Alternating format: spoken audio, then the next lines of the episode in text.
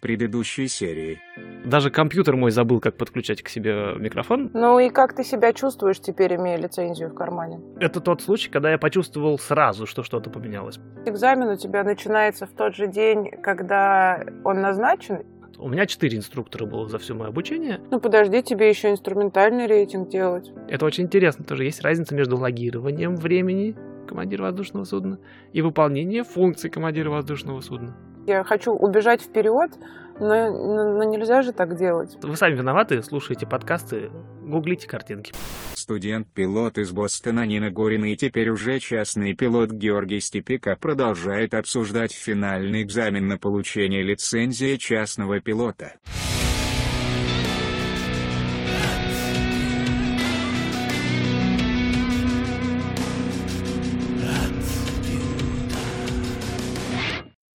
Мне надо перерыв. Я устал. Мне надо перекусить.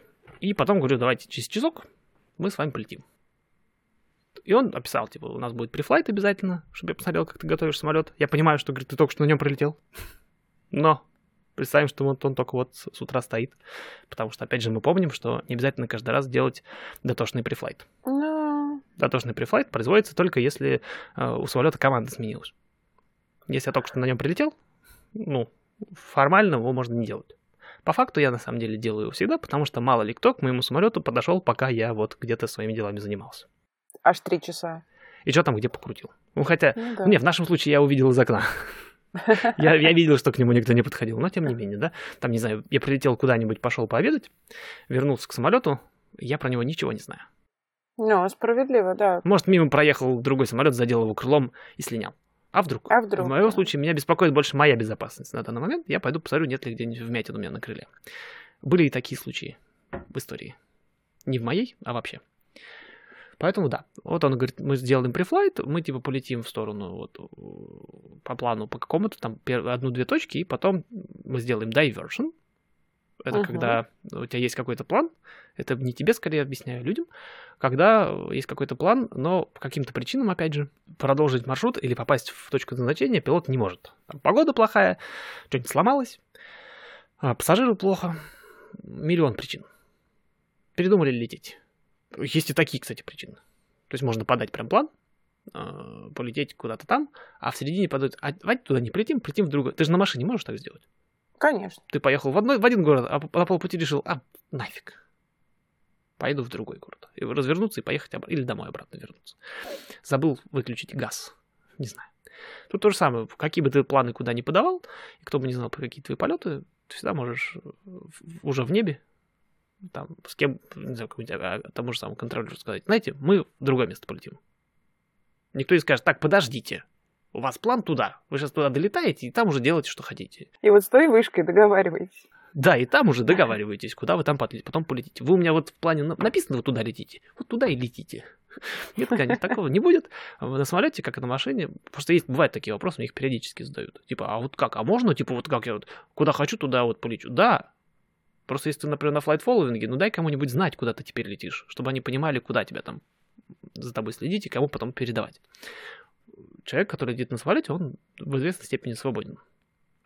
Даже тот, который вот летит по маршруту в авиалиниях, э, фактически пилоты сами принимают решение, куда и когда они летят. Никто не может им сказать. Понятно, что есть требования авиакомпании, например, и они, авиакомпания бы очень хотела, чтобы они летели по правильному маршруту, но по факту, чисто формально, юридически, пилоты принимают последнее решение. И могут в любой момент сказать, о, знаете, нет, мы вот садимся здесь, теперь здесь и сейчас. Почему они так сделали и имели ли они на это причины и право, это уже авиакомпания будет с ними разбираться внутри. Формально, пожалуйста, садитесь. Вот, тут примерно то же самое. Вот мы делаем этот типа diversion, как будто бы сценарий. Смысл его в том, чтобы посмотреть, пилот готов ли к таким маневрам. Готов ли пилот в полете пересчитать э, маршрут, найти дорогу к этому новому другому аэропорту, куда он не был готов лететь, посчитать, хватит ему ли оттуда бензина и так далее. Какие-то такие мелочи. А чем при этом можно было пользоваться? Да чем угодно. Э, На самом деле зависит от экзаменатора, потому что, с одной стороны, ткнуть э, в GPS, выкрутить его полностью вправо, выбрать ближайший аэродром и нажать Direct Navigation, это очень просто. Но, с другой стороны, нужно уметь пользоваться вот этими вот достаточно специфическими авиационными GPS-ками. где вся информация вводится вот такой крутилочкой, Мгм. включая текстовую. Я, например, их очень люблю. В теории э, есть такие экзаменаторы, которые говорят, типа, вот надо делать diversion, но GPS у тебя как будто бы нет. Ну все, тогда достаешь карту, например, там, бу- бумажную, меришь по ней расстояние, все это в полете происходит. Мгм. По большому счету, пилот должен уметь работать с картами бумажными, с радиомаяками, с бумажными вот этими всеми navigation логами, поэтому, с одной стороны, всех э, частных пилотов учат, а с другой стороны, я поэтому, пока не сдал на частного пилота, летал исключительно по бумажкам, по всяким, по, по картам, по логам и так далее. Ни- никакими, к концу совсем уже, я каким-то там достаточно простым приложением начал пользоваться на кросс-кантре для того, чтобы просто себя страховать. Уметь хорошо пользоваться такими штуками, и на экзаменах могут попросить прям, сказать, типа, так, GPS у тебя нет, Мгм. ты летаешь со своим форфлайтом, молодец, студент. Форфлайт тоже вырубай, например. Найди теперь дорогу. Достаешь карту, примерно представляешь, где ты сейчас летишь. Если ты не представляешь, это очень плохо. Да, это Это правда. значит, ты потерялся. То есть ты летишь, ты в любой момент могут спросить, а где летишь? Ты сейчас где? Ну, плюс-минус 5 миль хотя бы. Мгм. Там- Нет, я не помню, честно сказать. Я же сказал 5 миль, осекся. Там в стандартах написано, сколько погрешность э, определения собственного местоположения. В случае, если ты потерялся особенно. Там есть требования. Я не помню цифру. Например, 5. Надо будет смотреть. По-моему, две, но я не уверена. Может быть, 2. Может быть, меньше. Я почему я осекся? Может быть, меньше. Да-да-да. Прямых требований к определению своего положения в ICS нет, но косвенно есть скилл – убедиться, что позиция самолета в пределах трех миль относительно запланированного маршрута. То есть с какой-то точностью, аккуратно скажу, э, нужно знать свое положение. Вот он говорит, типа, вот тогда вот по карте теперь найди. И там много всяких э, приемов, есть какие-то чек-листы. Я, например, знаю, что вот эта вот фаланга большого пальца у меня 10 миль на sectional чартах и 5 миль на э, терминал. Класс. Тоже полезно знать, кстати. Потому что, ну, чтобы каждый раз не доставать линейку. Ну да. Я лечу, мне надо самолет лететь, в конце концов. Я вот беру просто по карте вот 10, 20, 25. Отлично. Все, просто пальцем померил. Тебе не надо точно. Нужно долететь. Нужно понять, куда направление, сколько лететь, хватит тебе до туда бензина, если не хватит, то куда лететь, если не в этот аэропорт. Это нужно принять решение, ну, достаточно быстро. А давай еще дурацкие вопросы. Вот в тот момент, когда инспе- э, экзаменатор, боже мой, у меня Ну, терминология из водительских экзаменов. Там же инспектор принимает. э, Ну, пусть инспектор, да, без разницы. Неважно. Экзаменатор э, говорит тебе, «А давай без GPS пересчитай маршрут. Ты достаешь карту Мгм. бумажную, Да. свои фаланги и флайт-компьютеры. И, в Ну, общем, например. в этот момент что происходит с самолетом? Но ты же давно уже летаешь на самолете. С ним ничего не происходит, он продолжает лететь. Это я. А вот у слушателей такой вопрос может возникнуть, мне кажется. Самолет летит сам. Если я уже на маршруте, Угу. я его оттримировал, Угу.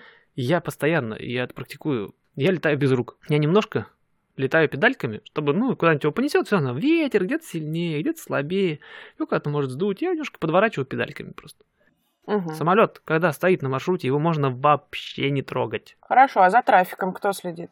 За трафиком тоже я слежу. Очень правильный вопрос. Вот я достал свою карту, и мне нужно померить, сколько мне вот до того аэродрома. Я уже повернул самолет в его сторону, потому что я же экономлю бензин на всякий случай. Я же еще не посчитал, сколько у меня бензина и сколько мне понадобится.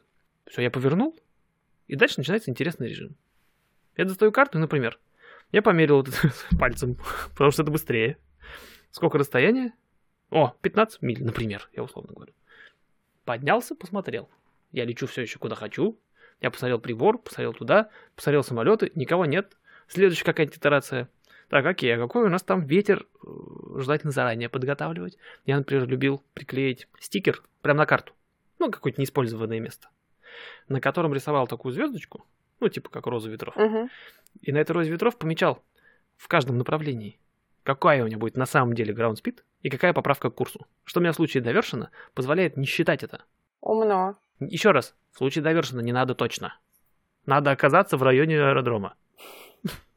Я беру вот эту карту, беру вот эту розу ветров, смотрю мое новое направление. Примерно. С точностью до 10 градусов хотя бы. Я могу это сделать тоже без транспортира, без ничего. Я оцениваю свою скорость. Я понимаю, ну, моя скорость будет примерно вот такая. Поднял голову, посмотрел, что нет самолетиков, посмотрел, что у меня двигатель нормально работает, что у меня курс все еще правильный. Ну, как обычно ты сканируешь самолет. Мгм. Пошел опять. Окей, а в какую сторону? Ну, там типа вот так, может быть, даже линейку достал. Померил там угол, курс, неважно. Может, может там близко к 45, тогда можно, например, там, к 45-90 каким-то таким ровным курсом. Может, тогда и не надо ничего доставать. Короче, каким-то образом, или VR воспользовался. Вот эта VR-ка, Угу. она мало того, что сама 10 миль в диаметре, а, в радиусе. Радиус 10 миль у нее, не диаметр. Так на ней еще вот градусы нарисованы. И можно по ней прикинуть направление практически любого маршрута. Если, ну так, вот, грузомер работает, то можно. Там, ручку приложить, например, карандаш, и просто перенести его на VR, и ты увидишь направление маршрута. Приемов миллион. Вот я вот это вот, например, сделал, новый курс взял, поднял голову, поставил его на этот курс ну, более уточненный, посмотрел, что нет самолетов вокруг. Я один сам все это делаю. Потому что считается, ну, я должен уметь это делать, когда на борту больше нет никого. Если я, например, в реальной жизни лечу, там, не знаю, с женой, у которой нету лицензии пилота. Ну, нету. Я командир корабля. Я могу делать, что хочу. Я несу ответственность. Я ей отдам самолет, она будет смотреть мне самолетики вокруг. Я ей скажу, какую стрелочку смотреть, чтобы она понимала, происходит что-нибудь плохое или нет. И отвлекусь чуть сильнее в эти самые карты. По факту я должен уметь это делать один. И да, я вот что-то поделал, посмотрел.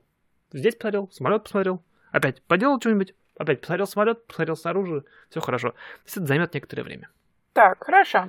И вот происходит этот diversion, ты его посчитал, встал на этот курс, и, как правило, дальше происходит следующее, что типа, ну все, молодец. Там либо ты долетаешь до этого самолё- э, аэродрома и там отрабатываешь посадки, Угу. а, как правило, ты отрабатываешь посадки, не отрабатываешь, сдаешь, простите, уже на аэродроме, куда вот вы будете вместе все возвращаться. То есть фактически оттуда вы прилетели, откуда вы взлетели только что. И потом начинаются просто тупо маневры. Эти вот ground reference, эти яйца, которые теперь тебя уже не яйца, а круги. Угу. Это в Телеграме. Ссылка на Нинин Телеграм тоже будет в описании. Вот, вот это вот все. Какие-то там сваливания, слоуфлайты, крутые повороты, не крутые повороты. Вот это вот все. Какой маневр тебе давался сложнее остальных? На экзамене? Угу. Ну, мы говорим уже про второй экзамен, естественно. Потому что там мы дошли до маневров. Мне на экзамене маневры... Я не испытывал вообще сложностей никаких с ними. Э, Скорее, с, с- с навигацией у меня была проблема в первый раз. Нет, я не могу сказать, что какой-то э, маневр мне дался сложно. Он мне дал граунд маневр как раз-таки вокруг точки облететь, по кругу. Сложностью было понять, какой именно бассейн он имеет в виду. Там какие-то поля были с такими квадратными бассейнами Ага. какими-то водоемами искусственными на них. Их вокруг много. Там штук пять, наверное, их было. И я его не сразу понял, какой бассейн он имеет в виду. То есть я полетел на какой-то бассейн, он говорит, а ты куда? Я говорю, ну вон он бассейн. Он говорит, он говорит, нет, вот тот голубой. Я говорю, а, блин, окей, сейчас тогда будем переворачивать. Ну, это опять же не является какой-то проблемой, просто мы друг друга не поняли. Ну да. Это нормально. А, ну он тебе, да, называет, вокруг какой точки, получается, ты будешь облет делать? Зависит. Он может сказать, типа, давай теперь вот выбери точку, полети вокруг нее. Он мне дал точку скорее для того, чтобы там вокруг нас э, постоянно, вот опять же, мы забегаем вперед немножко, это второй день был, когда я сдавал. Э, Вокруг нас крутился э, какой-то аэробатический самолет постоянно. А, Нам приходилось искать места, где нам это лучше сделать. А конкретно перед как раз облетом вот этой точки под нами тюрьма какая-то была. Ну, как-то летать полторы тысячи над тюрьмой, ну, такое себе занятие. Ну, в смысле, над... Не потому что это тюрьма, а потому что это комплекс зданий. Ну да. Вот. И там надо было как-то вот втиснуться между самолетом и тюрьмой. Поэтому он говорит, давай вот здесь вот. Вообще зависит. Может экзаменатор сказать вокруг какой точки, может сказать, типа, а теперь хочу, чтобы ты вот вокруг точки облетел. Возьми да засетапся. Найди точку, облети. Нету никакого е- единого правила по этому поводу. Поэтому никаких маневров не было, но э, таких, с которыми я прям, ну, сложно-сложно было бы. Угу. Но экзамен практически я сдался но со второго раза. Тоже все знают уже, не сюрприз никакой. Вот. И как раз это отсылка к нашему разговору, возможно, из прошлого эпизода. Скорее всего, по- полезно будет еще до этого. Как раз про то, а, когда студент может остановить экзамен, и как важно понимать, в каком состоянии пилоты могут летать. Э, Там стресс, не стресс, болезнь, не болезнь и так далее. Это и сыграло, собственно, ключевую роль. В первый день Краткий пересказ предыдущей серии. Первый день я, при... я прилетел туда вот этот самый... э, Спокойно, как удав. Потому что, ну, блин, я прям вообще в курсе, что происходит. Э, Посмотрел вот эту кучу YouTube всяких роликов. Э, Все эти тесты уже, knowledge тесты все прошел там на 96-98, не помню, процентов. 96, наверное. 98 было бы слишком, наверное, вкусно. Может, 90, не помню. 90, 90 много. Ну, По крайней мере порядок совпадает. На самом деле 97. Все знаю, все умею, весь маршрут рассчитал, дяденьку мне рекомендовали. Кстати, я же, опять же, не знаю, большинство людей не в курсе. Вот этот э, экзаменатор, которым я в итоге сдавал, оба моих экзамена, это был второй экзаменатор, на котором я был назначен. Это как это так-то? А вот это уже авиация. Aviation in nutshell, как здесь говорят. Авиация, как она есть. Э, я, мне, мне советовали дяденьку, совершенно другого. Причем советовали его все. Угу. И, э, я сейчас, честно сказать, к стыду своему, особенно учитывая продолжение истории, я не помню, как его зовут сейчас. Ричард Конти. Прям не могу вытащить. Рекомендованный дяденька в наших историях он будет. Очень рекомендованный дяденька, потому что я, я забегу вперед, мы с ним так и не познакомились лично. Mm. Ну, потому и не запомнил, может быть. Его очень сильно рекомендовали. Его рекомендовал мой инструктор, сказал, что очень здорово к нему было бы попасть. Когда я к нему попал, а в школе постоянно спрашивают, к концу обучения в школе, э, как, как правило, а тем более я 200 часов отлетал, меня там все уже знают, естественно. И говорят, о, а что, когда экзамен, а что, как? Я говорю, вот я назначился, вот с ним. Здорово, это очень круто. Все вот, особенно там инструктора, там вот шеф-инструктор, которому я сдавал Stage 3, она когда узнала Джен, что вот я ему сдаю, блин, она прям, это очень здорово. Я, говорит, с ним лично знакомый и так далее. Все очень были рады, что я вот именно к нему попал. Но проблема была в том, что, условно говоря, на среду мне был назначен экзамен. Все, он уже назначен, есть дата. Я жду, что вот ближе к этому дню он мне должен, там, не знаю, позвонить, написать, дать сценарий, вот то, что мы как раз описывали до этого, Угу. в предыдущем еще эпизоде. Э, Подготовиться вот к, к экзамену. В среду э, у меня экзамен назначен. В субботу мне приходит сообщение, причем от какого-то э, стороннего человека вообще. Говорит, я, говорит, э, от имени вот этого инструктора обращаюсь. Э, Не получится, к сожалению, в среду сдать экзамен. И без подробностей просто не получится. Не получится и все, надо будет отменить. Я ему пи- пишу, естественно, вслед, говорю, все понятно, говорю, отменяем, не вопрос, я сейчас в школе все отменю. Я говорю, мне когда он, типа, мне сам позвонит, э, там, сам со мной свяжется, типа, когда мы будем переназначаться?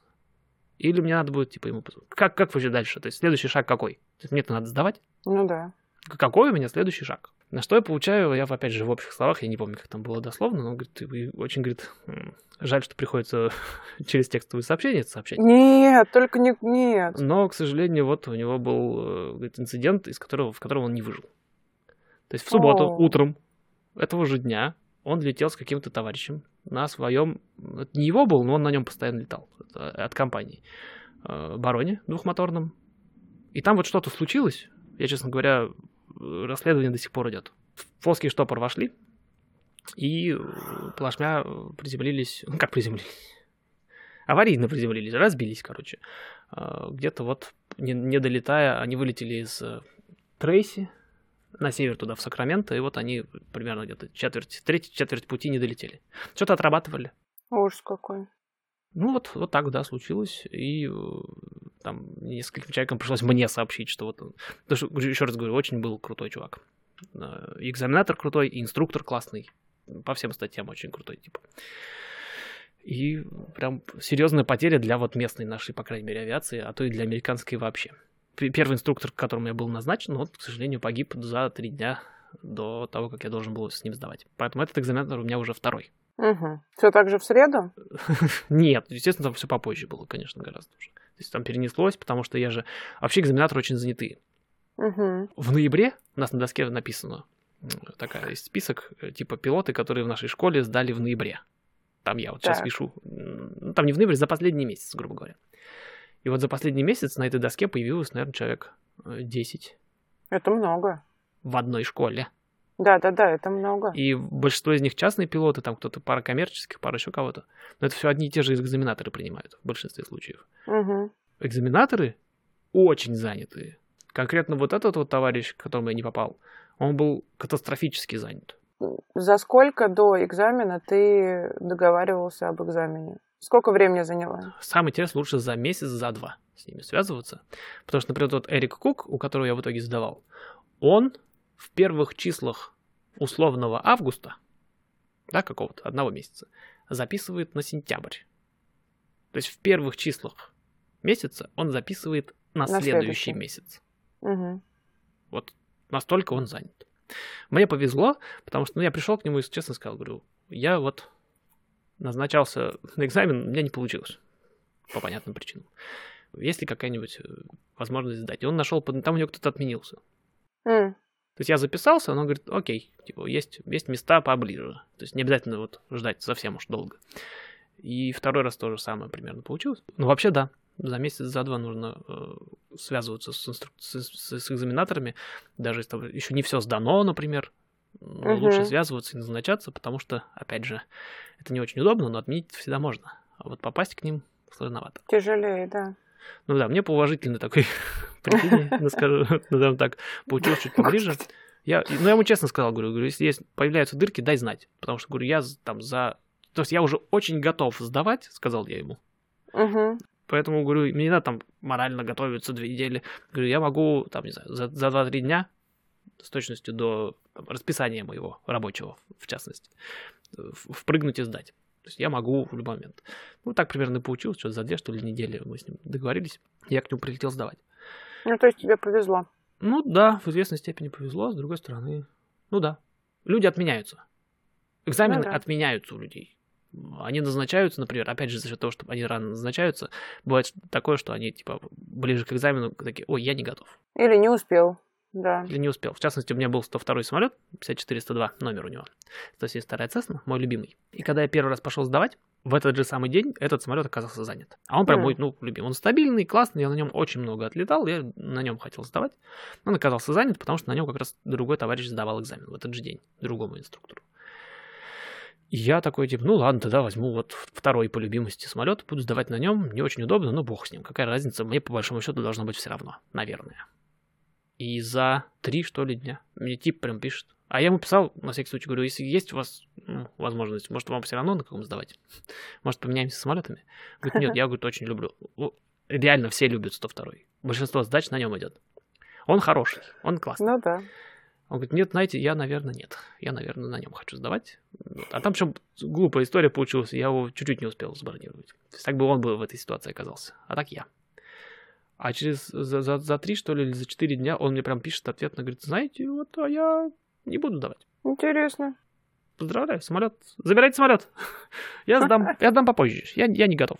А, я, а, он говорит, я не буду сдавать, заберите самолет. Я говорю, надеюсь, все хорошо. Я подготовленный, знаешь, Да-да-да, уже на опыте. уже на опыте. Я такой решил на всякий случай аккуратненько спросить, типа, ну, надеюсь, что все в порядке. Он говорит, да-да, я, говорит, просто не готов. То есть такие тоже бывают случаи. То есть, если не готов, отменяешь экзамен. Понятно, что это не очень приятно, но никто за тебя, с тебя за это денег не возьмет дополнительно. Ну так вот, лирическое отступление получилось. Я, собственно, сдал теоретическую часть, и мы префлайт. То есть я пообедал, чего-то. Кстати, должно было меня сразу насторожить. Что именно? Мы отсидели три часа. Я прилетел туда на самолете еще некоторое время. Я взял, типа, па- паузу пообедать, а я не хочу есть. А, Прям, ну вот, не, не лезет. Сейчас уже, задним числом, я отлично понимаю, что вот это должно было меня насторожить. а обычно у тебя таких проблем нет. О, нет. О, нет. Вот, это должно было меня насторожить, естественно, но, опять же, нехватка опыта мне э, ни- ничего это не сказала. Э, Мы пошли, я все там подготовил, что-то самолет, посмотрел там бензин, долил масло, что-то еще поделал, э, забрал вот этого своего экзаменатора. Мы префлайт прошли, он давай меня спрашивать там всякие про самолет. Он может спрашивать про самолет. Ты прилетел на самолете сдавать, ты с этим самолетом знаком. Ну, так считается. Да, так должно быть. Ну, так должно быть, совершенно верно. И вот он меня спросил про все, про все антенки, какие из него торчат, например. Он там спросил, какие там у него, какой у него двигатель, как у него топливо куда течет, какие там происходят всякие другие штуки интересные внутри этого самолета. Я, естественно, я все это знаю. Этот самолет конкретный, вообще со 172 Цеснами, естественно, знаком.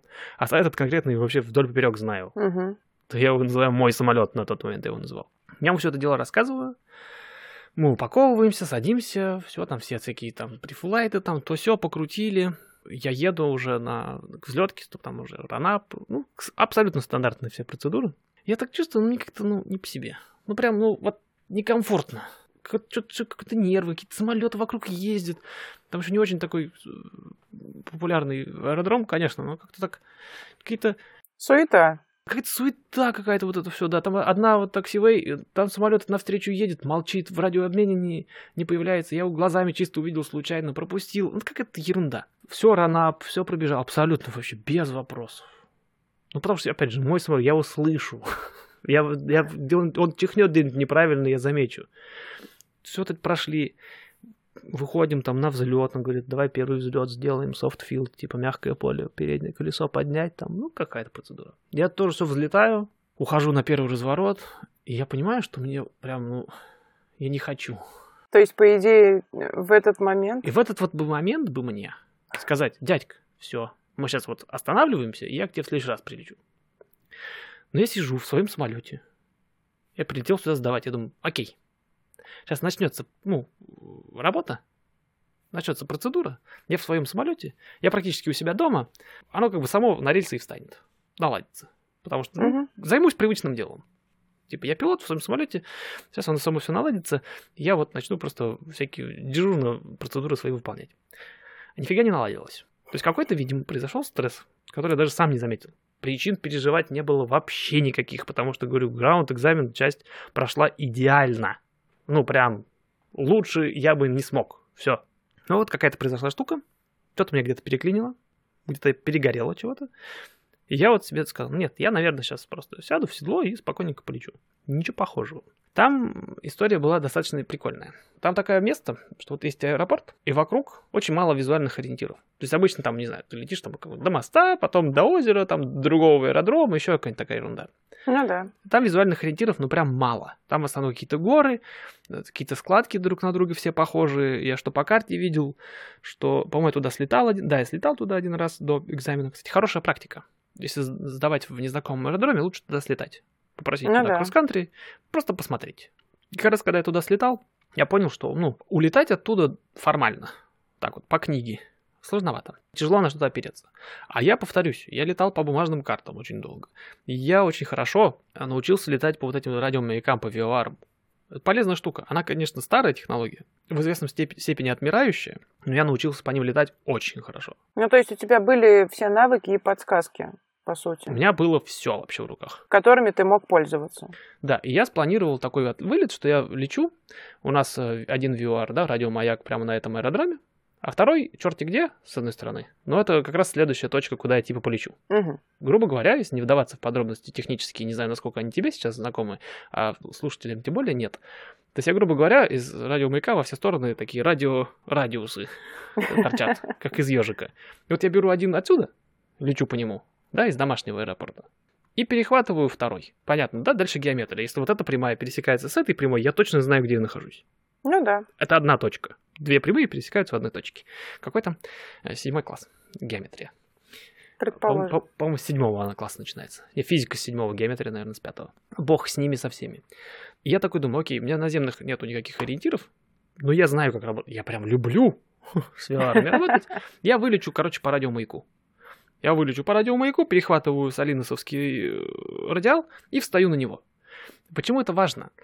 Потому что так я улетаю на север. Мгм. Потому что на э, западе от этого самого аэропорта э, restricted area. Область, куда залетать нельзя. Точка. На самом деле не точка. Это зависит от того, активна зона или нет. Но конкретно это активно каждый день с 6 утра и до полуночи. То ли на танках там ездят, то ли что. Это тебе не милитари. Там милитари вокруг. Но вот кусочек милитари, он restricted. Ее можно облететь, например, и залететь в эту зону военных операций. В последнее время это звучит очень странно. О, да. Но это не тех операций, о которых вы подумали. Это типа, знаете, ну, типа тренировочные всякие. Там военные всякие. Там, катаются на танках, например. Еще что-нибудь делают. Из каких-нибудь ракетниц стреляют. Еще какой-нибудь ерундой занимаются. Ну, в общем, не специальные. Не очень специальные военные операции происходят там. Такие случайные. Кошмар какой. Короче, вы поняли. Всякие учебные, скорее, зоны, чем Тренировочные. Вот, слово тренировочный хорошее. определенную опасность для самолетов пред- предоставляют, поэтому ты залетаешь в них на свой страх и риск, по большому счету. Не вдаваться, если в формальные подробности сейчас. А area — это совершенно другая история. Rule of thumb, что называется, да? То есть, э, генеральное правило. э, Да-да-да. Видишь restricted area, просто не лети туда. Потому что ты просто туда прилетишь, следом прилетит твоя лицензия. Э, Она прилетит в конверте вот куда-нибудь в ближайший офис FAA. Ну да. Месяцев на 60. Не знаю, насколько. Ну, 60, ну, 5 лет много. Что-то я прям много дал. За один раз влететь в Area 5 лет лишения лицензии, ну, что-то многовато. Ну, на год-полтора легко. Я лечу на север, план у меня такой. По вот этому вот Мгм. вивару, потом поворачиваю на запад и таким образом аккуратно с запасом эту самую зону облетаю. Все, класс. План капкан. Идея супер. Более того, я умею это делать. Я, правда, не, в реальном самолете, потому что я не могу летать в инструментальных условиях, а на симуляторе дома. Я по тем же самым VR с домашнего аэродрома аж до самого Сакрамента долетел вслепую. Включил вот так на весь экран только панель. В, в окно вот это нарисованное вообще не смотрел. И я умею дружить теперь уже э, симуляторы с э, навигационными всякими приложениями, теми же самыми форфлайтами. То есть мой нарисованный самолет в реальном форфлайте мне еще и кривульку рисует Очень круто. где он летит. Так вот я это тоже выключил. Ноль навигации, только радиомаяки. Так, Исключительно. И я долетел до Сакрамента. потрясающе. Поднял мою виртуальную голову в окно, а, где-то на высоте тысячи, наверное, полторы, а, уже на заходе на посадку. То есть я включаю окно, и вот она полоса. Исключительно радиомаяка. Круто. И ты знал, что ты там. Да, я знал, что я там. Это не был сюрприз. Очень круто. Просто сесть по радиомаяку ну, невозможно. Надо же как-то смотреть, куда ты летишь. Какие-то минимумы должны быть. Понятно, что это все не по процедурам происходило и так далее, но вот... То есть я поставил просто точки, где я знаю, пересекаются радиалы. Я просто сидел и ловил их. Единственное, Мгм. что еще было попроще, мне в этом симуляторе был автопилот, чтобы я не руками это все рулил. Хотя, с другой стороны, следи за направлением, и тоже все будет хорошо. Просто у меня нет навыков таких. То есть я умею навигироваться по радиомаякам. Знаю, умею, практикую. И вот экзамен. И вот я взлетаю, вот этот разворот, я чувствую, что я, ну, не в себе. Думаю, ну все, сейчас, я займусь этими всеми радио, вот всё начну колупаться, полечу, оно как бы вот само отвлечется, и я вот встану на эти рельсы. Но нифига похожего, потому что в, в башке уже все происходит совершенно по-другому. Я как-то настраиваю там какие-то непонятные э, настройки. Знаешь, вот эти VR, у меня уже есть From и Tu. Угу. Я его настраиваю вверх ногами, банально. Почему? Я не знаю. Потому что. Один я настраиваю вверх ногами, второй как-то, потому что мне потом его ловить. И там проблема в том, что э, если в двух, опять же, словах, кто не знает, как это работает. То есть прибор показывает, а, то есть я говорю, я хочу попасть на вот на такой радиал, там, 30 35-й какой-нибудь, не знаю. И прибор мне показывает, нахожусь ли я на этом радиале, и в какую сторону мне лететь, чтобы мне к нему прийти. Он плевать хотел на мое направление, куда я лечу и так далее. Он показывает, куда нужно сместиться, чтобы попасть вот на, этот, вот на это направление от маяка. Как я потом по нему полечу, опять же, мое дело. Но проблема в том, что при, при одной настройке я должен гнаться за этой линией, которая отклонилась, а при обратной настройке убегать от нее. И это немножко в голове Ну, это как магнитный компас. Типа того. И вот эта картинка в голове должна четко быть у тебя сформирована. Фишка в том, что я должен убегать от линии, и она меня догонит сама. Угу. Короче, обратная зависимость. Но гораздо проще просто настроить его впрямую и гнаться за этой полоской, просто вернувшись на вот этот вот радиал, который тебе нужен.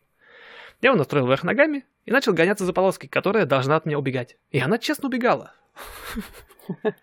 И там можно потом посмотреть, я уже публиковал в Телеграме один раз, могу, наверное, второй раз выкинуть.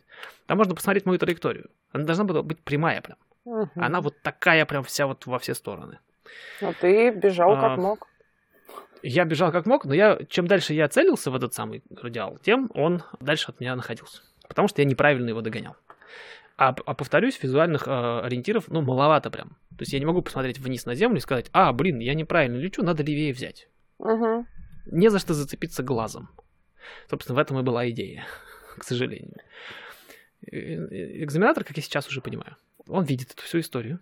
Для него это не сюрприз. Я не первый, кто так полетел, наверняка, в его, в его практике. Он мне начал задавать вопросы наводящие. Хотя, ну, они не то что наводящие, но он, еще раз говорю, э- экзаменаторы не пытаются завалить тебя. У них нет такой цели. И он начал мне задавать вопросы, типа как, ну, вроде как на тему. А вот летим по VR. Я ему, честно, объяснил, как мы будем лететь, еще когда планировал. А как вот мы определяем, на каком радиале мы находимся? Ну, я же это знаю. Я говорю, а, ну сейчас покажу. Я просто беру вот так вот штуку, вот так вот мы ставим, и пока вот крутим, пока вот эта вот э, как раз-таки стрелка не совпадет. Как только она совпала, смотрим цифру, это наш радиал. И все было бы хорошо, если бы в этот момент не начал крутить другой вообще прибор. Их же два. Ну да. И я начал крутить другой прибор. Господи. Не тот, который... Про который он меня спросил. А тот, которым я должен был ловить другой VR. Потом, попозже. То есть я нашел какой-то радиал. Этот радиал какой-то вообще левый. И у меня в голове типа, окей, а я же пытаюсь рисовать в голове. Ну да. И судя по этому рисунку, я вообще черти где на востоке. Потому что я поймал какой-то радиал, там, не знаю, 90 не знаю, еще какой-нибудь, я условно сейчас говорю. Я такой, типа, а, и я начинаю фиксировать. И я пытаюсь исправить эту ситуацию, типа, я, опять же, начинаю лететь в какую-то непонятную сторону, и уже неправильные приборы уже крутить в неправильную сторону. То есть все, потеряно. Потеряна связь со спутниками. Да, связь со спутниками потеряна абсолютно. Он говорит, окей, допустим, вот все, хорошо, представим. Мы там, где мы есть. Давай, говорит, дивершн сделаем. Представь, что у нас вот и наш аэродром, где мы откуда мы только что взлетели, и всю нашу дорогу впереди нас затянуло облаками. Мы туда лететь не хотим. Угу. Мы хотим где-нибудь сесть и переждать. Давай, где? Давай куда-нибудь на восток, потому что, типа, вот здесь вот все занято. Облаками как будто. Понятно, что на восток, но, типа, найди аэродром, сядь там, типа, как будто. Начни туда лететь. Я такой думаю, окей. Э, коль скоро мы летим в облака, надо разворачиваться. Даю левый поворот.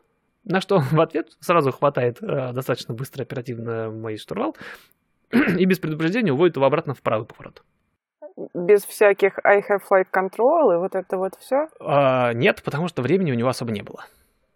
Как я потом понял. Ага. Обычно, да, передача в контроле происходит, а тут он просто меня забрал оттуда. Это очень плохо. Если экзаменатор на экзамене перехватывает управление, без предупреждения особенно, это, как правило, означает, что все закончилось. Ну да. Что все плохо. Это примерно как у меня, на, когда я сдавал на права здесь, на первом моем экзамене, э, экзаменатор э, ручник дернул, потому что ему показалось, может быть, он и прав был, сложно сказать, что я кого-то там не пропустил. Mm. Это означает, что все, ты не сдал точно. Но есть огромная разница. Этот ивент означает, что я не сдал. Mm-hmm. И мы оба это знаем. Но, к твоему вопросу, а что происходит, если студент заведомо не сдал э, экзамен? И он же об этом знает.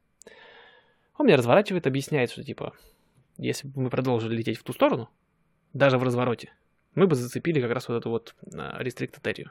А это очень плохо. Угу. Прям, ну, всем плохо. И мне плохо, потому что я логирую PIC в это время. И ему плохо, потому что он экзаменатор. Короче, досталось бы всем. Поэтому ему проще меня выдернуть оттуда, чем разрешить мне туда залететь. Угу. И это точно не сдал. И он говорит мне замечательные слова.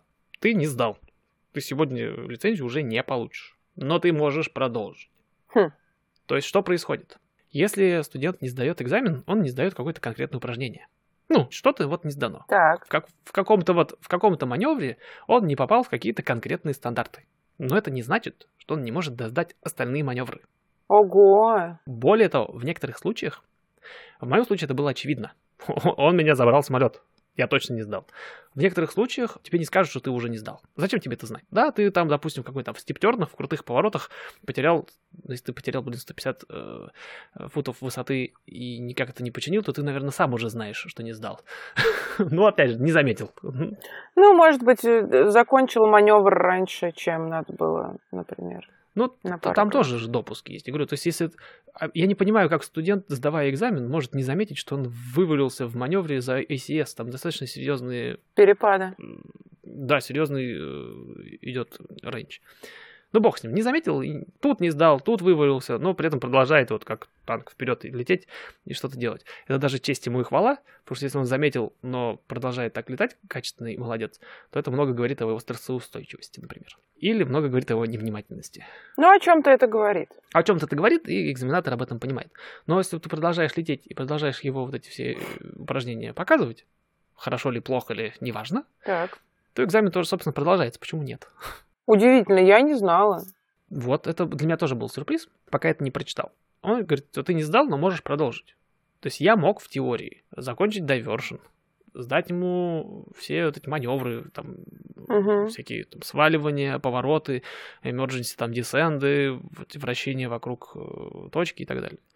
Всякие посадки, все посадки сдать. И в следующий раз вот сдать только, я не знаю, что, навигацию, наверное. Ну, наверное. Что-то вот из этого. Короче, не потеряться в следующий раз. Угу какой-то этот кусочек там, и не залетать в неприятные э, воздушные пространства. Какие-то такие штуки. Я, он мне честно сказал, можешь продолжить, ничего страшного в этом нет. Пожалуйста, вперед, на твой выбор. Но я понял на тот момент, что я уже летал из рук вон плохо, и дальше лучше не будет. Я думаю, что ты принял мудрое решение. Мудрое, но позднее. Ну, когда смог. Я должен был остановить этот экзамен, на даунвинде, вот когда я взлетел и развернулся. Да. Вот в этот момент я настолько отчетливо почувствовал, что все плохо, что я должен был сказать, типа, все, спасибо, на этом мы сегодня закончили. Но опять же, еще раз скажу, не хватило опыта. Раз, а во-вторых, я прилетел сюда сдавать, фиг ли я сейчас полечу домой. Это тоже. Ну да, я же сюда летел, я же уже три часа поговорил. Да, да, да, вот это вот все. И так Нужно отлично понимать, э, что остановить экзамен не так страшно, как завалить его. Это правда важно. Это раз. А с другой стороны, завалить экзамен не так страшно тоже, как оказалось потом. Вот. Ну, завалил и завалил. Тем более частного. Ты знаешь, по поводу э, того, что ты сказал, что вот в тот момент, когда ты начал есть, а не очень-то хотелось, хотя это для тебя нетипичное поведение, ты вроде как мог бы уже отловить, что что-то идет не так.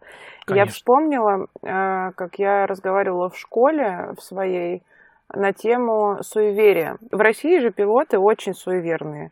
Нельзя фотографироваться да, до того, как ты взлетаешь. Э, фотографироваться можно, самолет нельзя Ну, самолет, да, нельзя фотографировать. Там, а, не знаю, отвалилась пуговица, пришьешь, когда вернешься. Ну, кошка черная, ну и так далее. В общем, очень много суеверий. Я спросила у своих американских ребят, что по суевериям. И они мне сказали, не, ну, приведи примеры. Я им привела примеры. Они там вспомнили какого-то парня, который летал всегда в одной и той же кепке. И вот однажды он эту кепку забыл дома. И, в общем, так перенервничал, что действительно там что-то у него нехорошее произошло, но не смертельное. Но после э, вот, этой, вот этого примера они мне рассказали про то, что вообще, конечно, если ты чувствуешь, что что-то идет не так, если это один раз что-то пошло не так, ну не страшно. Но если ты чувствуешь, что у тебя три вещи подряд в один день идут не так, ну не полети ты в этот раз, ничего страшного не случится. И неважно, это экзамен, не экзамен. Я еще тогда так послушала, подумала, ну я же как это в Советском Союзе рожденный ребенок, который учился в этой школе и так далее, и потом в институте. И как это? Мне назначен экзамен, и я туда не приду, если Э, три чего-то пошло не так, но, видимо, да, видимо, так работает. Вот это говорят, там пилоты советуют.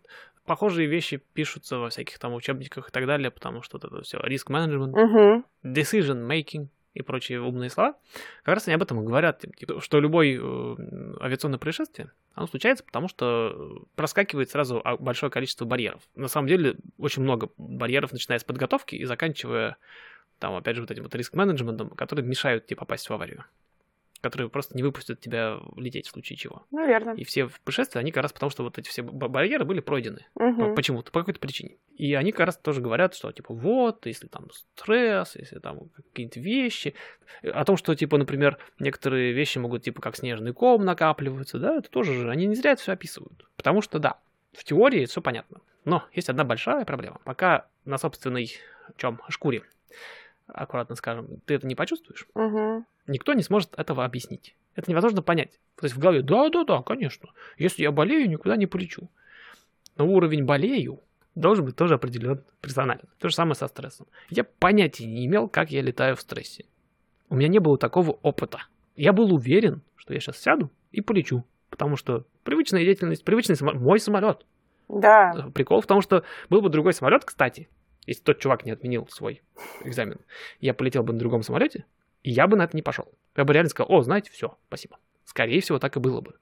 Но тут меня как раз подкупила ситуация, что я, я дома. Ну да, ты в комфортных условиях, вроде бы как. Просто дом в другом аэропорту. Да, это меня, собственно, и сбило. Мы вернулись, я сел, он мне долго писал, потому что я же много чего не сдал. Ну да что-то завалил, и что-то вот еще большой такой список того, чего я даже не начинал. Это нужно вот в этой бумажке все описать.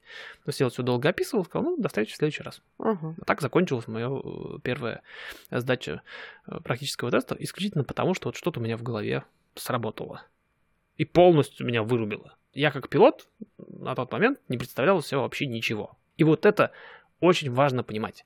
И вот это, в моем случае, очень важное было, очень важный опыт. Угу. Это первый, надеюсь, последний. А, первый случай, когда я вот э, пощупал, где я в кокпите, когда я нервничаю очень сильно. И я в этом самом кокпите практически отсутствую в это время. Это очень полезно знать, потому что это будет влиять на то, какие решения, где я принимаю уже будучи действующим пилотом. То есть, если я утром встал и мне прям плохо, не обязательно физически, а мы там с семьей собрались полететь позавтракать в какой-нибудь соседний аэродром, я скажу, нет, дорогая, извини, сегодня мы никуда не летим. У меня вот все из рук валится. Стакан свой любимый разбил. Не потому что стакан разбился, я его любил, ой, плохая примета, а потому что, блин, такого же обычно не происходит. Ну да. А что это я вот вдруг вот что-то не так? Я про стакан условно говорю, ну какие-то вот за собой нужно постоянно подмечать штуки. Если там все, уже двигатель крутится, уже все, уже все готовы лететь, и ты такой, блин, мне некомфортно здесь сидеть прямо вот сейчас. Мне не нравится в этом самолете. Ну да. Это по-детски звучит. Но если мне, как пилоту, не нравится в этом самолете сейчас сидеть, наверное, ключ нужно обратно повернуть, его припарковать и поехать домой. Это будет правильное решение лучше не угадать. Вот, да. Лучше перестраховаться, чем, да, Да. чем не до. Я полностью поддерживаю это. это. Но опять же, в теории, я тебе, я тебе сейчас рассказываю. Я рассказываю тебе красивую, слезливую историю о том, как я завалил экзамен. Это практически бесполезно. Пока ты в своем самолете. И ты, неизвестный мне будущий летающий слушатель, в своем самолете. В таком состоянии не окажетесь. Я могу рассказывать миллион подобных своих и чужих историй о том, как они вот завалили экзамены, чуть не упали, чуть-чуть не долетели до полосы там и так далее. Миллион таких историй буду вам рассказывать, все без толку. Об стенку горох. Есть вещи, которые, к сожалению, нужно почувствовать на своей шкуре. Именно поэтому все отрабатывают сваливание, чтобы когда было реальное сваливание, у пилота глаза на лоб не вылезли, а он просто взял его вниз носиком опустил и дальше полетел. Что там еще? Меня, например, э, мой инструктор Евгений. Еще раз привет тебе большой, Евгений, я знаю, что ты слушаешь. Он, например, на одном заходе в Марипозе, он мне разрешил пролететь очень низко над лесом, потому что я ошибся в расчете э, трафик паттерн altitude, да, то есть то высоты, на которой мы работаем с аэродромом. Угу.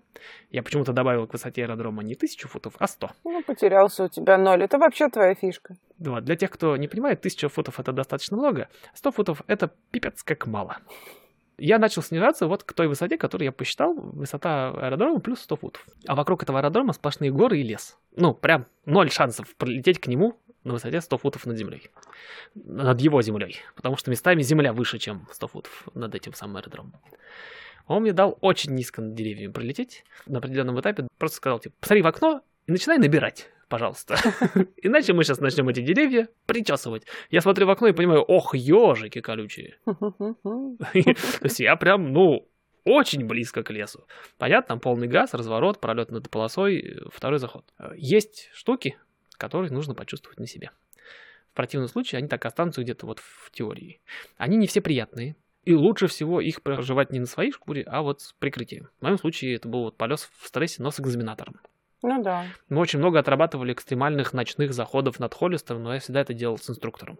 Своими руками. В ночь перед вторым экзаменом мы с моим инструктором Сергеем весь излетали Холлистер, причем ночью, короткими заходами, в темноте. Это было очень весело, очень сложно, местами экстремально, но один я так бы не стал делать. И там была пара моментов, которые в ночь перед экзаменом, прошу заметить, которые прям сильно меня тряхнули, потому что, ну, в другой ситуации я бы, наверное, так бы и не зашел, не смог бы. А оказывается, могу. Свои лимиты, например, очень полезно щупать. Опять же, не одному, а с кем-то. Потому что пока ты не знаешь, не поймешь, что вот в такой конфигурации ты нифига не дотянешь до полосы, это лучше узнавать в тренировочном полете, чем когда у тебя уже двигателя нет. Потому что если ты... А, я не дотяну, давай еще раз попробуем. Это хорошо. А я не дотяну, и в этот сарай это мое следующее место приземления, это плохой вариант. Он может быть последним. То есть такие всякие штуки. Но я с тобой склонна согласиться во всем, что ты сказал, и не согласиться немножечко. Да, пожалуйста, ты же пилот. У тебя должна быть своя точка зрения. Ну, это, кстати, прямая обязанность пилота. Совершенно верно. Я согласна, на самом деле, со всем, что ты сказал, по поводу того, что есть какие-то вещи, которые, пока ты рассказываешь, вот как ты не, не сдал экзамен с первого, вернее, как ты сдал экзамен, но со второго, а не с первого раза. В какой ситуации ты оказался? Какие ощущения у тебя были, и вот это вот все, и как оно друг на друга накладывалось. Понятное дело, что ни один человек не окажется в точно таком же состоянии, в точно таких же обстоятельствах, потому что люди разные. Но, зная, что у кого-то другого кто мне не безразличен, очевидно, раз я слушаю его подкаст. Причем ты слушаешь его подкаст еще до того, как он вышел. Ты его слушаешь прямо сейчас. Ну, не всем так везет. Однако, послушав, что э, с человеком, который э, мне не безразличен, оказался в, в определенных обстоятельствах и почувствовал себя так, как почувствовал, я, скорее всего, может быть, я даже и не задумывалась о том, что м, надо было бы обратить внимание на то, как я ем, не ем, надо было бы обратить внимание на то, как я себя чувствую на downwind, надо было бы и все такое. Но в следующий раз, когда я окажусь в каких-то своих собственных обстоятельствах, я придам чуть больше значения ощущениям. Вообще-то полезно послушать, как это бывает у других людей. Да, но нет. Давай. Я с тобой соглашусь и не соглашусь. А ну-ка. Рассказываю. Очень полезно знать все эти истории. Я, например, а, обожаю рассказывать всем, что, во-первых, я очень люблю смотреть на, на ютубчики, на том же самом любимом. Замечательный ресурс, там все есть. А, люблю смотреть отчеты о катастрофах. Разные, и гражданской авиации, и большой авиации, и так далее. Любой. Именно с разборами. Не типа, о, там он разбился, три человека погибло, капец. Это бесполезная информация, абсолютно.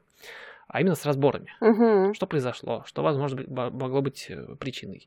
Как там, сколько налетов у пилотов, как они себя чувствовали, в каких были отношениях друг с другом и начальством. Вот это все. Это просто очень важно. Я, например, а, моя настольная книга, одна из настольных книг, книг называется, э, как она, Danger Zone, по-моему. Ну, короче, в русском переводе называется «Как погибают пилоты». Там тоже с разбором причин, возможных причин, когда они неизвестны, или причин уже, которые исследов- ис- расследование выявило. Опять же, разбираются всякие разного рода инциденты. Э, Летальные и нелетальные. Летательные все, но не все летальные. Вот. Потому что э, важно знать про эти все штуки и понимать, а, как, как это можно интерполировать вот на свой какой-то опыт. Да, но я не говорю про знание ни в коем случае. Знать хорошо. Я говорю именно про чувствование.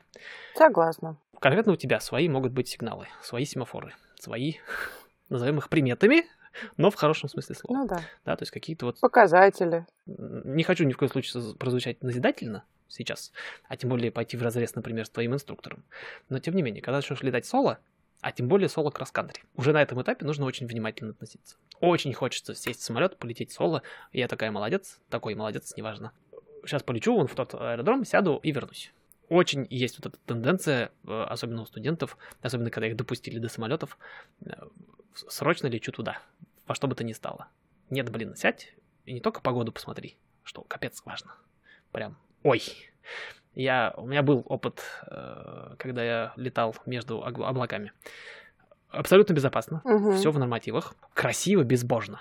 Я летел длинный как раз кросс-кантри из одного неродного аэропорта в другой неродной аэропорт. Там должно быть три посадки. И я летел, как раз-таки там до- достаточно низ- низкий был уровень, что-то 4,5, что ли, облака были. Мне приходилось между ними прям протискиваться. Вот в пределах там 2000 вот этих вот э, футов, которые должен выдерживать расстояние до облаков. И я поймал себя на очень интересном моменте. С одной стороны, капец красиво. Я сделал это отчасти специально. А ты потрогал рукой облака? Так я же не могу 2000 футов, у меня рука чуть короче 2000 футов. Конечно, нет. Э, Я же визуально летаю. Мне даже нельзя, как студенту, терять визуальный контакт с землей. То есть частный пилот может лететь над слоем облаков. Это не запрещено. Да, да, да. Студент не может. Да. Студент должен иметь визуальные ориентиры всегда. Я в России баловалась. Э, Баловалась-то баловалась, но проблема в том, что частный пилот, взлетевший над э, слоем облаков, это всегда риск. Да, понятно. Потому что нужен выход, а он не всегда есть. Ну, то есть я баловалась, но не очень. Я попросила своего инструктора меня прокатить сквозь облака, чтобы я рукой потрогала облако. Вот такая а, была с история. инструктором я вообще могу все что угодно. Да, да, да, да. Я, я, я тебе говорю про сольные полеты. Да, конечно. Я поймался на, на двух моментах. С одной стороны, очень красиво и интересно. Капец красиво. Я прям кайфовал. А с другой стороны, я поймался на том, прям в этот, в этот же самый момент, находясь внутри этого полета, что я настолько занят, что я настолько за этим всем слежу, что у меня даже этих фоточек красивых нет. То есть, когда вот это вот место закончилось, я такой, ох, здорово. И в следующей мысли, блин, я же никому это не покажу. Я настолько занялся, я настолько собран, потому что я отовсюду жду самолет, который мне в бок сейчас полетит. Это тоже надо почувствовать. Нужно понимать, где ты и как себя чувствуешь. Где и как пилот готов, не готов работать. И вот это в книжке не прочитать, э, у меня в подкасте не подслушать, э, с друзьями-пилотами не обсудить. Этим поделиться невозможно. Согласна. К сожалению, это нужно прочувствовать. Или к счастью, я уж не знаю. И вот я это прочувствовал. Я это прочувствовал с прикрытием. То есть у меня сидел со мной экзаменатор, который вот меня может в любом случае поймать. Понятно, что это означает, что я не получу лицензию, но он может меня поймать, и он меня поймал. И я такой, а, вот как я плыву-то, собственно. Вот как это будет. Будет это вот так. Будет это плохо. Понятно, что я там сам себя еще местами подвел, я не настраивал gps совсем, например. Она бы мне очень помогла. Я понадеялся. Я очень сильно на себя понадеялся. Ну, мне кажется, ты чувствовал себя очень уверенно. Слишком уверенно. Угу. Я чувствовал себя слишком уверенно. Я не прикрыл себя нигде. Типа, я умею летать по радионавигации, по ней и полечу. Угу. У меня телефон был. Он даже висел. Просто я его не настроил. С этим, с Авером. Не типа Farflight что-то. У меня был GPS в этой, в этой самой, в самом самолете. Я ничего себе не настроил. Типа, я умею. И когда началась вот эта вся ерунда, я все еще ни, ни, никаких ресурсов не потратил, чтобы хоть как-то себя прикрыть. Окей, я начинаю теряться, давай GPS прямым наводкой на тот же самый Салинус. Это же было бы просто. Да, это уход с маршрута, но я не потерялся. Я знаю свои лимиты, я знаю, сколько у меня бензина, я точно долечу до Салинуса. Да, я пропущу первую точку, ну и пес бы с ней. Серьезно, она была выбрана, чтобы вот эту зону облететь. И GPS мне эту зону сама покажет. Ничего не сделал. Полностью потерялся, закрылся. И, и, экзаменатор мне рассказывал, там какие-то вопросы задавал, ответив на которые себе прежде всего и ему, я, скорее всего, стал бы на правильный маршрут. Но я уже закрылся настолько, что все. Он до меня тоже уже не достучался. Это очень важно, критично. И еще раз говорю, невозможно прочитать ни в какой книжке. Я был... Это был сюрприз для меня, во-первых. Во-вторых, очень полезный опыт. Я рад, что так получилось. Постфактум уже. На тот, в тот конкретный день я был очень не рад. Ну и все, я полетел домой по эндорсменту, который у меня был в логбуке. Я вернулся домой, переназначил экзамен, прилетел Э, вот к, твоему как раз заявили, э, комментарию про экзамен, который проходит хорошо. Вот я очень долго рассказываю про тот, который прошел плохо. Uh-huh. Который прошел хорошо, он прошел хорошо. Я прилетел. Он мне дал другой, чуть покороче сценарий. Спросил пару вопросов про то, а как не залетать, например, в... Э, как оперировать с, Бра... А, с Чарли, по-моему. Uh-huh. Как туда лучше прилететь. То есть мы вот вылетели из нашего аэродрома и решили вернуться не к нам, а вот в соседний, в Монтерей. Как будем делать? Ну, понятно, что они не хотят нас вдруг случайно получить к себе, что лучше сначала с этими, с опрочем состыковаться, сказать, типа, вот мы хотим туда, и они нас передадут. Тогда они будут вообще счастливы. Я ему это все рассказал, потому что, опять же, это все знаю.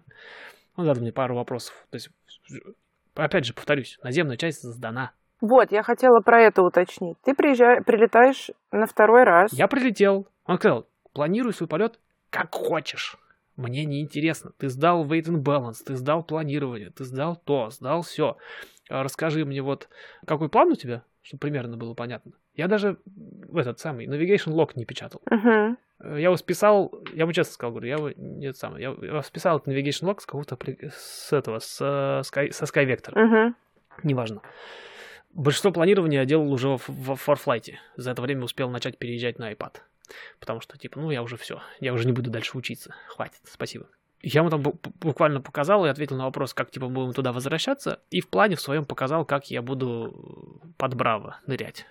Типа, я выбрал не пролетать и просить все эти клиренсы. Я говорю, я там знаю, типа, местность. Там очень легко вот так вот вдоль горы можно под Bravo пройти и вообще никакой клиренс не запрашивать. Uh-huh. Вот это вот ему рассказал. Он говорит, ну все, спасибо, типа, готовься. Класс. Мы сели в самолет.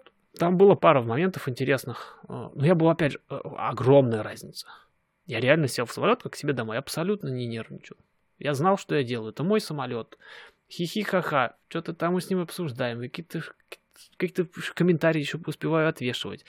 Мы ушли на взлет.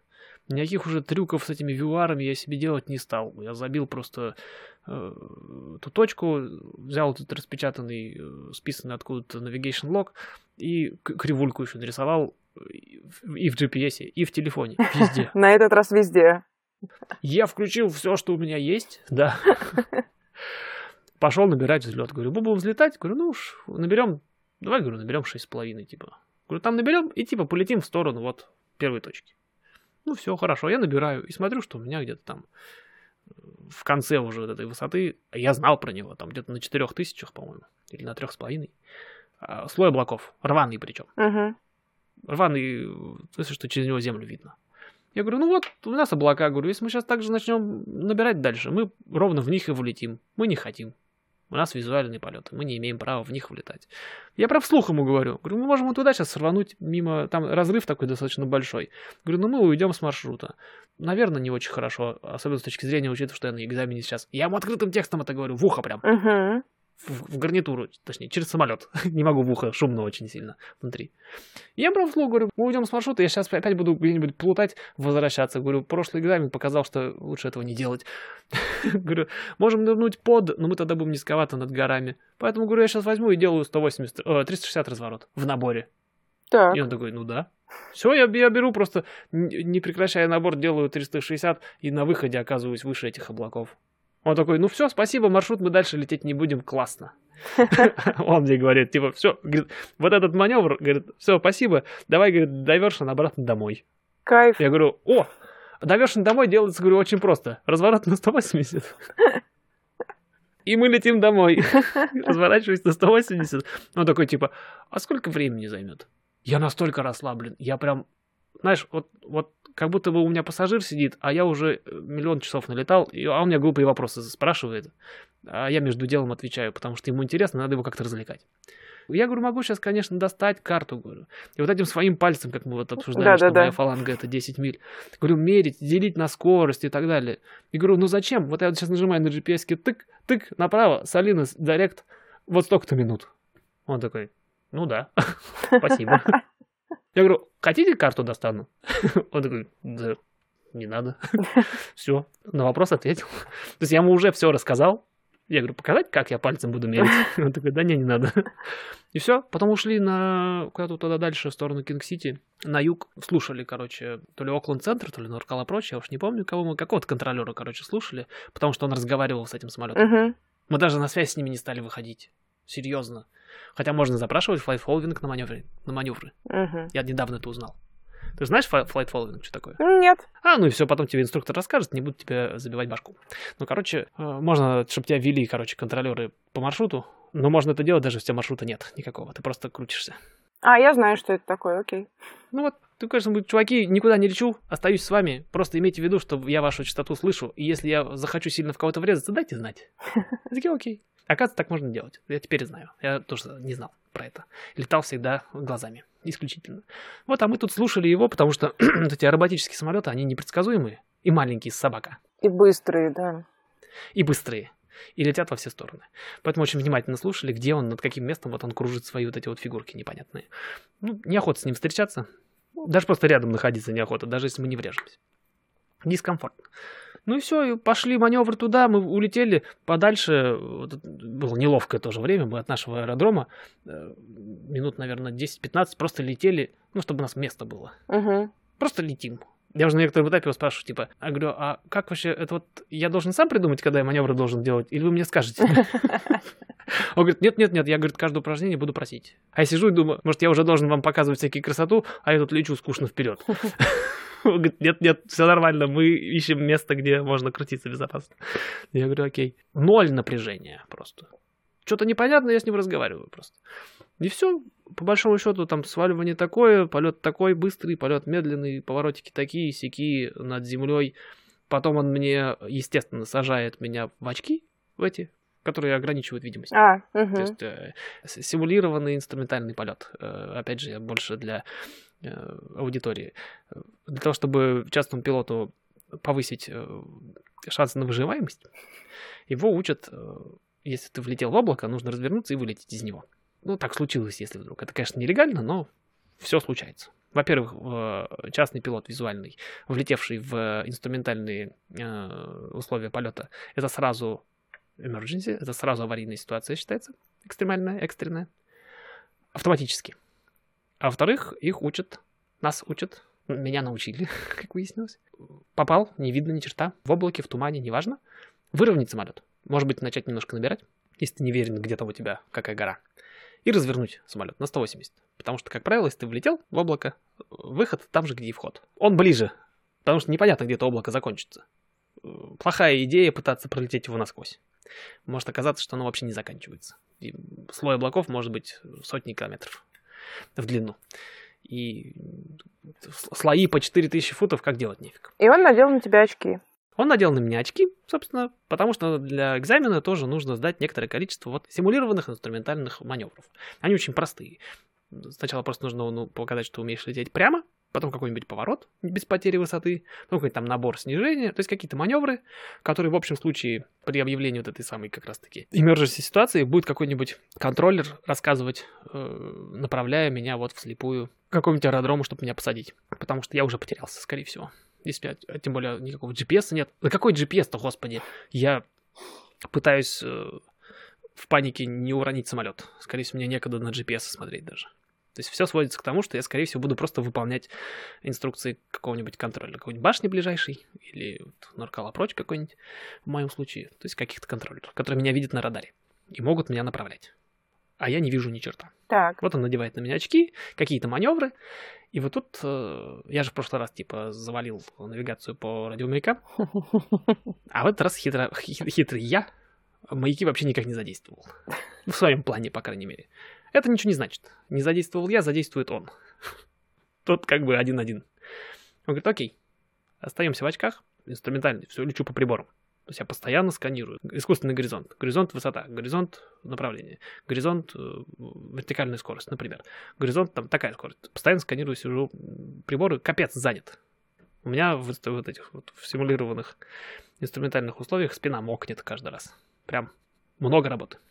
Он говорит, окей, Остаемся вот так же в очках. Сейчас надо развернуться будет. И вот я, я настроил тебе, я знаю, что ты занят. Вот я тебе поставил частоту этого радиомаяка Солинса. Вези домой. То есть я полностью вот лишенный зрения, Угу. чисто по приборам. Мне срочно добавился еще один прибор, на котором я должен найти этот самый аэропорт. А это, повторюсь, просто стрелочка, которая показывает, правильно лечу или не очень. И я сделал. Покрутил куда надо, правильный э, прибор с правильными цифрами на нем, развернул самолет вслепую ровно на аэродром. Прям вот, вот куда надо, с точностью там до 5 градусов. Удивительно, да, как психоэмоциональное состояние влияет на наши действия. О, отличное замечание. Вернемся на секундочку в первый день, когда я завалил экзамен, э, как раз-таки э, э, ориентируясь по вот этим радиомаякам.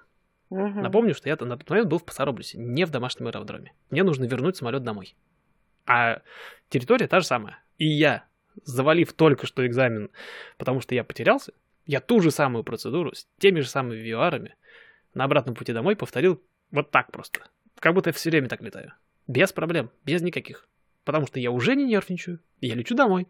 Я спокоен, собран, я спокойно повторил тот самый маневр, который у меня вообще никак не получился, э, когда я сдавал экзамен.